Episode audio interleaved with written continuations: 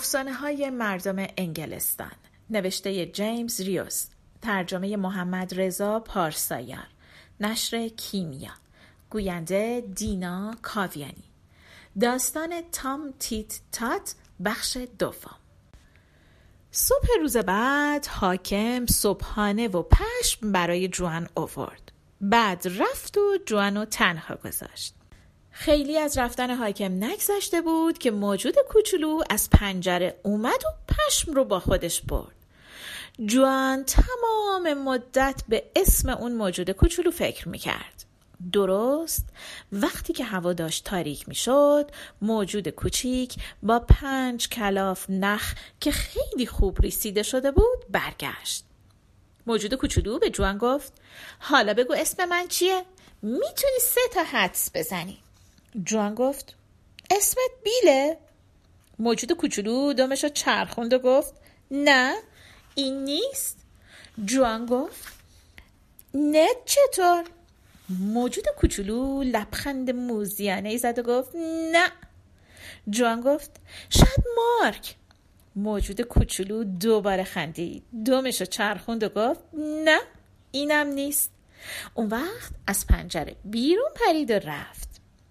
چیزی نگذشت که حاکم با سینی شام وارد شد. وقتی پنج تا کلاف نخ رو دید خیلی خوشحال شد و گفت خب عزیزم می‌بینم که جونتو خیلی دوست داری و نمی‌خوای سرتو ببرم. روز بعد حاکم دوباره با سینی صبحانه و پشم اومد. حاکم که رفت موجود کوچولو اومد و پشم رو برد و موقع غروب با پنج تا کلاف نخ برگشت. دوباره از جوان اسم خودش رو پرسید و جوان نتونست اسم درست رو بگه. این کار هر روز تکرار می شد و هیچ روزی جوان نتونست اسم موجود کوچولو رو پیدا کنه. هر اسمی که به ذهنش می رسید گفته بود. اسمای عجیب غریب اسمایی که تو خونه و ده شنیده بود اسمایی که تو کتابا خونده بود. دیگه ماه کم کم داشت تموم می شد هر روز موجود کوچولو با خوشحالی و بدجنسی دمش رو میچرخوند و چشمای کوچولو قرمزش برق می‌زد. فقط یک روز به آخر ماه مونده بود. طبق معمول موجود کوچولو کلافای نخ رو اوورد و اسمش رو پرسید. جوان گفت اسمت نیکودموس نیست؟ موجود کوچولو خنده موزیانه کرد و گفت نه دو تا حدس دیگه داری. جوان گفت سامل چطور؟ موجود کوچولو در حالی که دمش رو به شدت تکون می‌داد گفت نه اینم نیست جوان با ناامیدی پرسید متو سالم چی؟ موجود کوچولو خنده وحشتناکی کرد و گفت بازم اشتباه کردی حالا فقط یه روز دیگه وقت داری اون وقت مال من میشی بعد با بدجنسی دومش رو به سرعت تکون داد و با چشمای قرمزش به جوان خیره شد. دخترک وحشت کرد. بعد موجود کوچولو رفت لب پنجره و پرواز کرد و رفت. جوان بیچاره بدجوری گرفتار شده بود. اما وقتی حاکم وارد شد و چشمش به کلاف های نخ افتاد بیشتر از همیشه خوشحال شد. به جوان گفت عزیزم شکی ندارم که فردا هم درست مثل روزهای قبل می‌تونی پنج تا کلاف بریسی و دوباره بیای سر زندگی خودت. خوشحالم که زنده موندی. امشب می‌خوام با هم شام بخوریم. جوان درباره موجود کوچولو چیزی نگفت و نشستند که با هم شام بخورن. اونا هنوز یه لقمه بیشتر نخورده بودن که جوان دید حاکم تو فکره. پرسید به چی فکر می‌کنی؟ حاکم گفت نزدیک بود فراموش کنم که برات تعریف کنم امروز چه اتفاقی افتاده.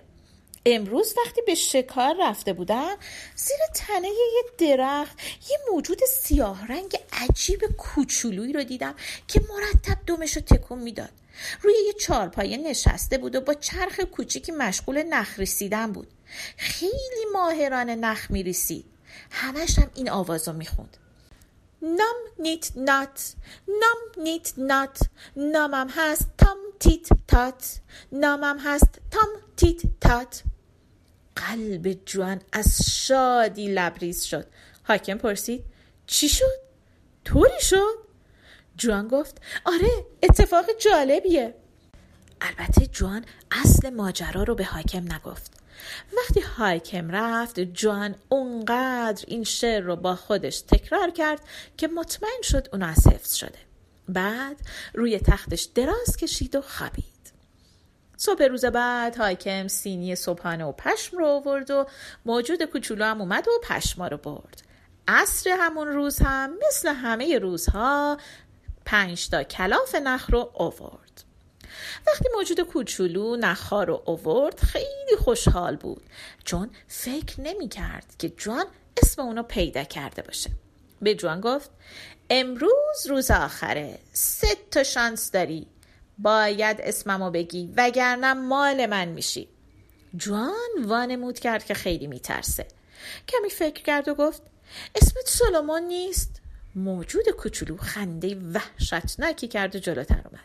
بعد فریاد زد. نه این نیست. جوان کمی مکس کرد. انگار که داره سخت فکر می‌کنه. بعد گفت اسمت زبدی نیست؟ موجود کوچولو با خنده شیطونی گفت نه. و باز به جوان نزدیکتر شد. دست سیاهش رو به طرف جوان دراز کرد. دیگه چیزی نمونده بود که دستش به جوان برسه. زوغ زده گفت آخرین حدست رو هم بگو. بعد مال من میشی. جوان عقب عقب رفت. انگار که خیلی ترسیده باشه. کمی مکس کرد. آخر سر با انگشت اشاره به موجود کوچولو سیاه رنگ کرد و با خوشحالی گفت نام نیت نات. نام نیت نات.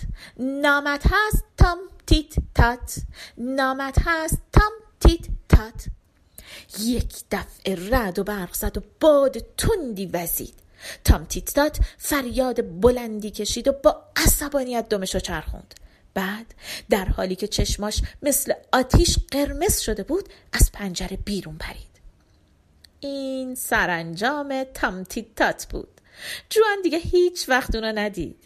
وقتی که حاکم وارد شد سینی شام دستش نبود. در عوض نگاهی به کلافای نخ کرد و جوان را به طبقه پایین برد تا با هم در جشنی که به افتخار جوان برپا شده بود شرکت کنند.